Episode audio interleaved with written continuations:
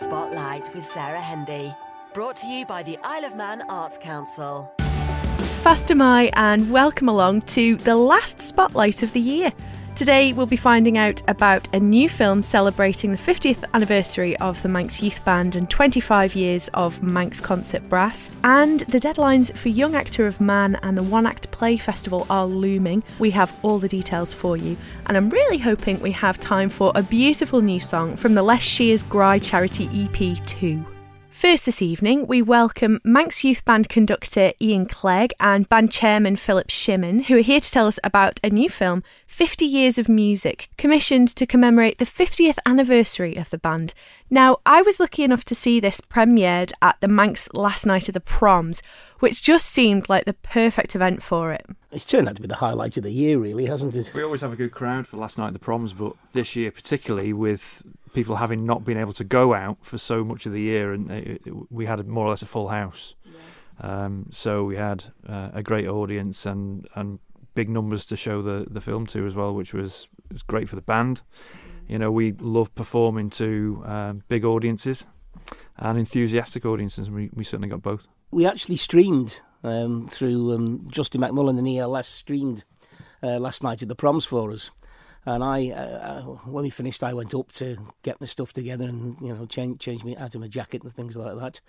Uh, and I switched my mobile phone back on. So this is about twenty minutes, if that, after the end of the concert. And the phone rang immediately, and it was a gentleman called Gordon Russell, who was one of the first principal cornets for the youth band, who's now uh, in Canada. He's been working as a surgeon in Canada for many years, and he rang to say how much he enjoyed. And I thought, that's you know, how brilliant is that? You know, that, and that's going way back to fifty years. Uh, and he actually played in the first concert under Jim. So we're actually stretching across not just the water but continents, and that's and that's really good. Fantastic. Well, it was. And I understand that this film has been a long time coming. There's a big history to share. Tell us a bit about the early days. Well, the, the band the band formed in 1970 um, and uh, had its first concert in July 1970 at the at the Sea Terminal, where we did a lot of concerts. The bands um, were in the in the summer season, every night, Sunday through till Thursday. The uh, the first concert was conducted by the late Jimmy Crosby, who uh, and then conducted the band for the rest of his life until he passed away in 81. I joined actually in the January of 1971, so I've been involved with the band 49 and a half years and not the 50. But um, uh, there are still one or two people on the island who actually played in that first concert who have come up to me and saying they do remember that. Uh, and the band just carried on from strength to strength under Jimmy's guidance, as I say, until he, he sadly passed away in 1981. Uh, and I was fortunate to be to be asked to, um, to, to step in, and we've worked ever since that, growing it up, expanding its uh, horizons, um, more than just say, shall we say, just a, um, a normal brass band in the sense that we're always willing to take part and experiment with different different areas, and um, from that grew Manx Concert Brass. Um, which is part of the organisation, but does a different um, approach to the music making uh, and it's not a senior youth band. We're still committed to um, helping young people learn to play uh, this great gift of music, and uh, obviously with brass and percussion. And I think that's one of the lovely things about the film. Um, it really captures the band's role in our Manx society, playing at different events, um, watching young people grow through music. Whose idea was it to capture this this special time and um, and why Dark Avenue? Well, I think the original concept came from the plans that the band had to go to the Lorient Festival uh, in 2020, and I believe that Dark Avenue had done some uh, work previously connected with Lorient, and with it being the youth band's 50th anniversary in 2020 as well, it was seen as a a really good opportunity for us not only to um, showcase us in, in Lorient and, and have some of the film being shown as they do uh, over there, but having a, a, a, great sort of memento for us to celebrate the 50 years that we've had.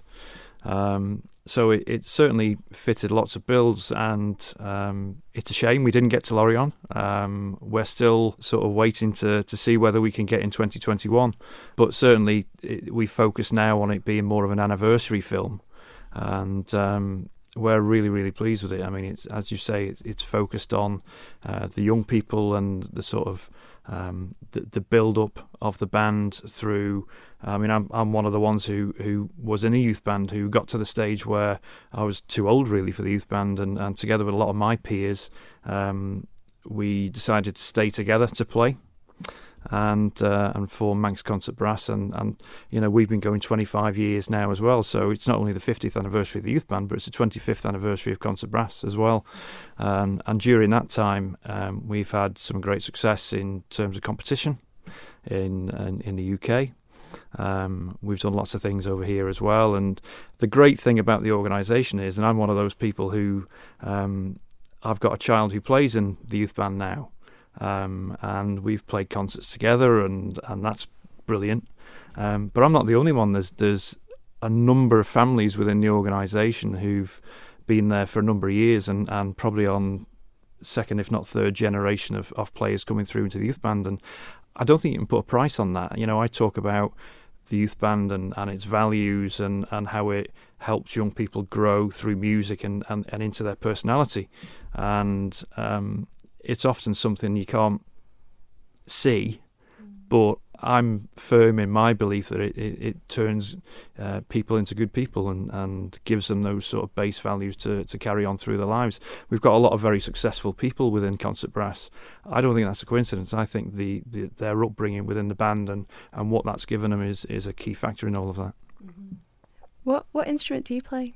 I play euphonium, but um, and I'd, I'd love a new one is anyone out there who wants to um, sponsor us for some new instruments, that would be fantastic. But on a serious note, we are reliant on on donations and subscriptions, and I mean to paint the picture, I think a new euphonium now would cost in the region of five or six thousand pounds. Would that be right? Yeah? A little bit more now, I think, Philip, for, right. a, a, decent one, um, uh, and and it's worthwhile investing in a decent one because they last, mm. as I say, yours is a sovereign from thirty years ago.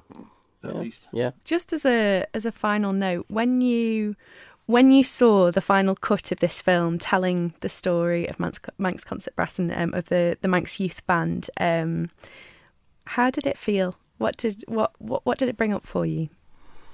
Well, for me, a lot of memories, especially seeing some of the um, the, the, the, the, players of the past um, that uh, obviously um, they've they've come to me as young people and come to Jim as young people, as Philip did in '77, have grown up through it, uh, and um, it's given me a lot of good memories. It's given me a lot of um, um, uh, just really nice feelings about you know, what we're doing is right, and and uh, and I also thought about at the time as well about all the work that Jimmy put in to get it going, and I'm glad that we've. Um, managed to keep it going and in, in, fact develop it and improve it. And long long may we keep going. We've got a good organisation we've got a good bunch of people. And as Phil said they've grown up together. They know the values and they're passing those values on, and, and long may we be able to do it. When I saw the film for the first time, I think it just serves to remind people who, who probably just take a few things for granted being around the band, but it reminds you of where we've come from. It reminds you of where we've got to, and um, I mean, you take the example of the fact that we've got our own premises now, and you know, for as, as Sir Laurence New said on on the film, you know, we were very nomadic. We were mm. pitching up in school halls and bringing everything in and taking it out at the end, and it all takes takes time and effort. Um, our uh, sort of headquarters now, um, we've purchased our own uh, place. Um, it's a fantastic um, asset for us in so many ways, and um, it's really important to have that home and uh, be able to uh, develop it as well because we've done a lot of work on it since we bought it as well. But I think the overwhelming uh, part of the film for me was just just pride in being involved in the organisation that that's given so much to so many people. I mean, it's true. I'd I'd love to know how many people have come through the organisation over the years. I mean, it, we could probably sit down and work it out, but um, it'll be hundreds, I would say.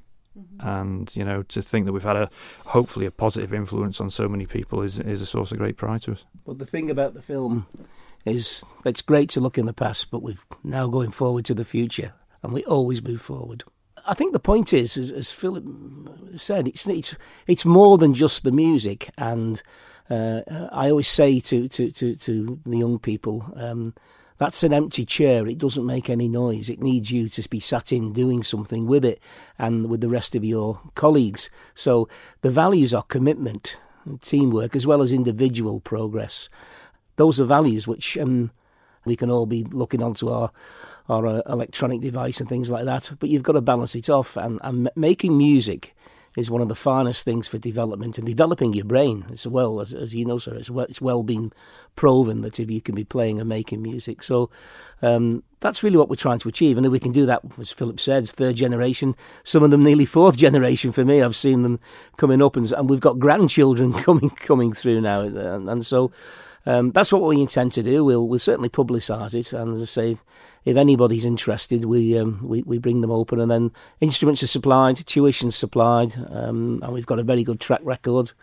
Um, we've got uh, qualified teachers, and, um, which we have for, had had for many years. So, um, and I think uh, I think you know we just want to carry on doing much of the same thing and contribute to the islands community.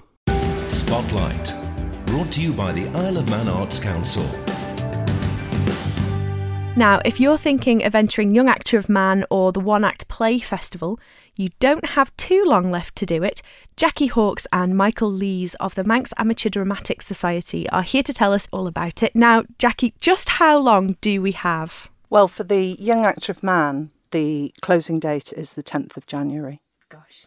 Yeah. So, you know, people will be wanting to prepare their pieces in advance of that, or at least know what the selections are.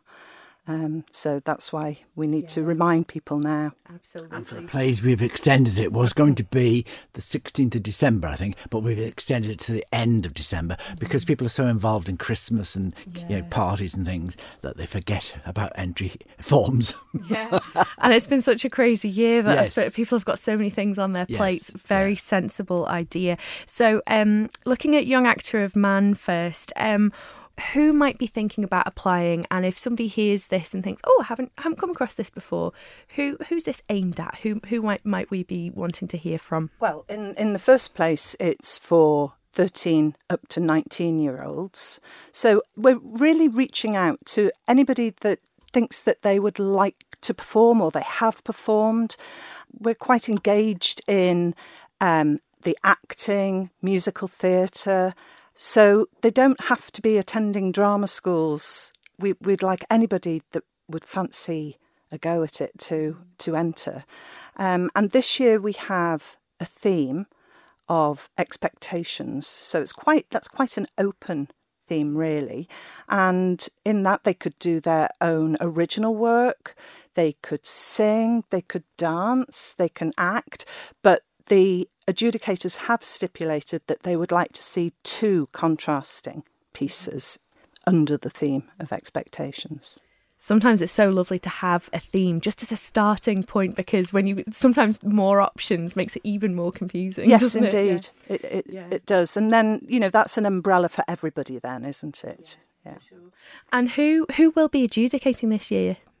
So this year, because obviously we can't bring adjudicators over, or we don't expect to be able to um, in March. Um, we have Olga Gray and Ben Heath, who are both very well known actors, directors, lots of experience, and rather nice that there are two adjudicators as well. You know, yeah. they can bounce their different ideas. Fabulous. So, um, entries for that close on the 10th of January. Two very accomplished adjudicators. I think we've said before this is a fantastic opportunity to get some professional level feedback whilst in a very comfortable, supportive environment, especially for people starting out. Yes, absolutely. Yes. Both Olga and Ben have um, been involved in theatre for quite some time and also worked with young people themselves fantastic opportunity. I can't mm. wait to see um, this year's contestants, performers, and um, the Festival of One Act Plays as well. The the closing date, as you said, is the end of this month. Tell us about that process. Who would be looking to apply to take part? Right. Well, I suppose the first thing I should say, Sarah, is how lucky we are on the Isle of Man to be able to have festivals and Young Actor of Man. All this sort of thing is gone in England for the moment. Mm. Uh, there are no festivals because, of course, they can't rehearse and then they can't use the theatre. That's coming back slowly in the professional theatre, but it hasn't really come back in the amateur theatre. So we're very lucky in the Isle of Man that we're still able to have these festivals. So, uh, in case anybody sees any uh, advertising that says the entries close at the middle of December, I think the important message is no, we've changed that to be the end of December because we realise that people are involved with Christmas and parties and all sorts of things, and it's very easy to let the application go. So it's the end of December, and they get all that information on the MADFA website they need an application form and they need to send it in with their details. Now, this competition is open to anybody, but you need to be part of a drama group. And that's not difficult because all the drama groups have websites. So if you've got one in your area, whether it be the Legion Players or the Service Players for Douglas area, and then there's Hog the Limelight, which is the south of the island, and there's lots of groups. So if they're if they're interested, just go on the website, and if they get really stuck, then just get onto the MADFA website, and they'll see how to contact somebody to find out details.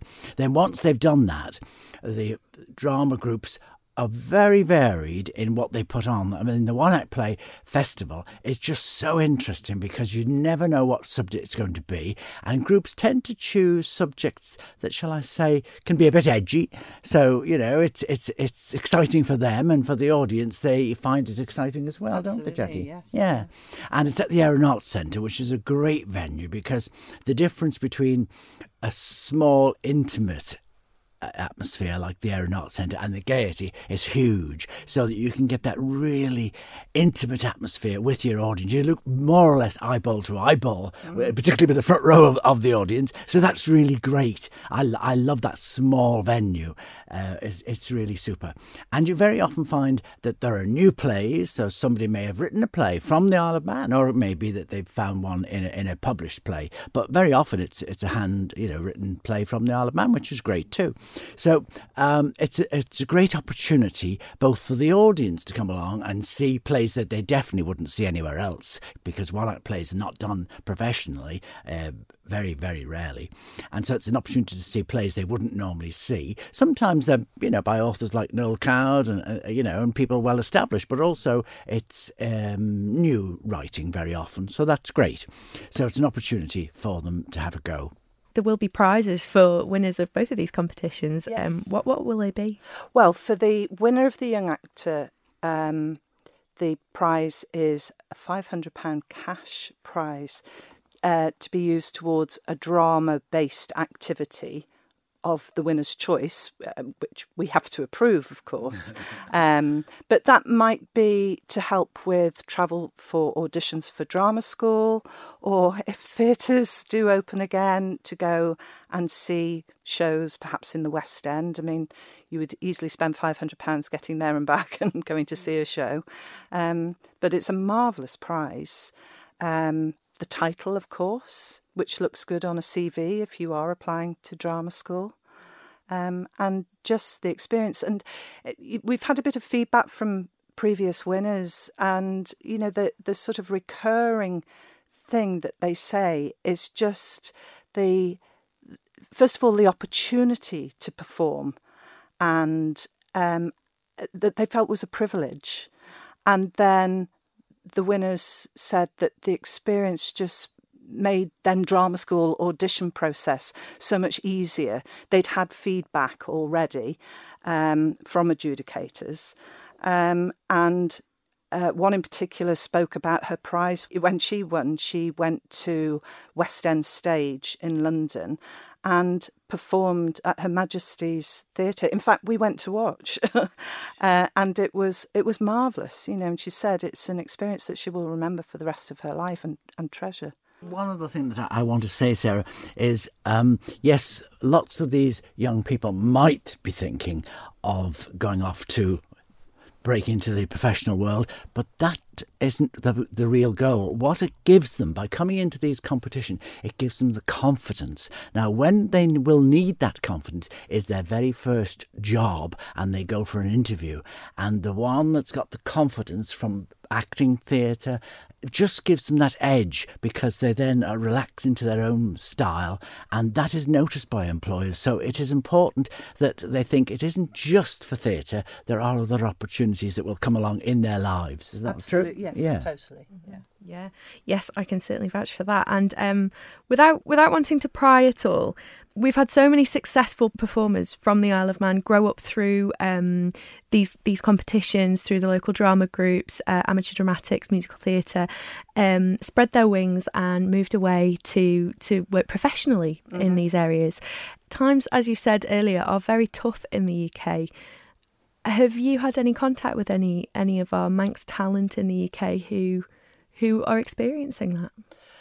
Indeed. In fact, quite a few have come back came back to the island just before lockdown. Um, so they had previously either been working in theatre or they were just graduating from drama schools, and they've come back and they've found other work. And fortunately, of course, we've we've got theatre going on here, um, and so they've got jobs in the pantomime this Christmas. Then there are others that um, had perhaps just graduated and they're in London and they haven't got work in performance, but they've spread their wings, diversified, and found some other um, occupations, uh, and just hopeful that they'll get back into performance when things get back to normal. Thank you to Jackie and Michael and Phil and Ian for joining us today. We're finishing today's show with Please Don't Get Me Anything from the Less She is Gry charity EP. Join me for the Spotlight review of the year at 5 o'clock on Tuesday, the 29th. But for now, enjoy this music and have a very Merry Christmas. Nollick Ghennal.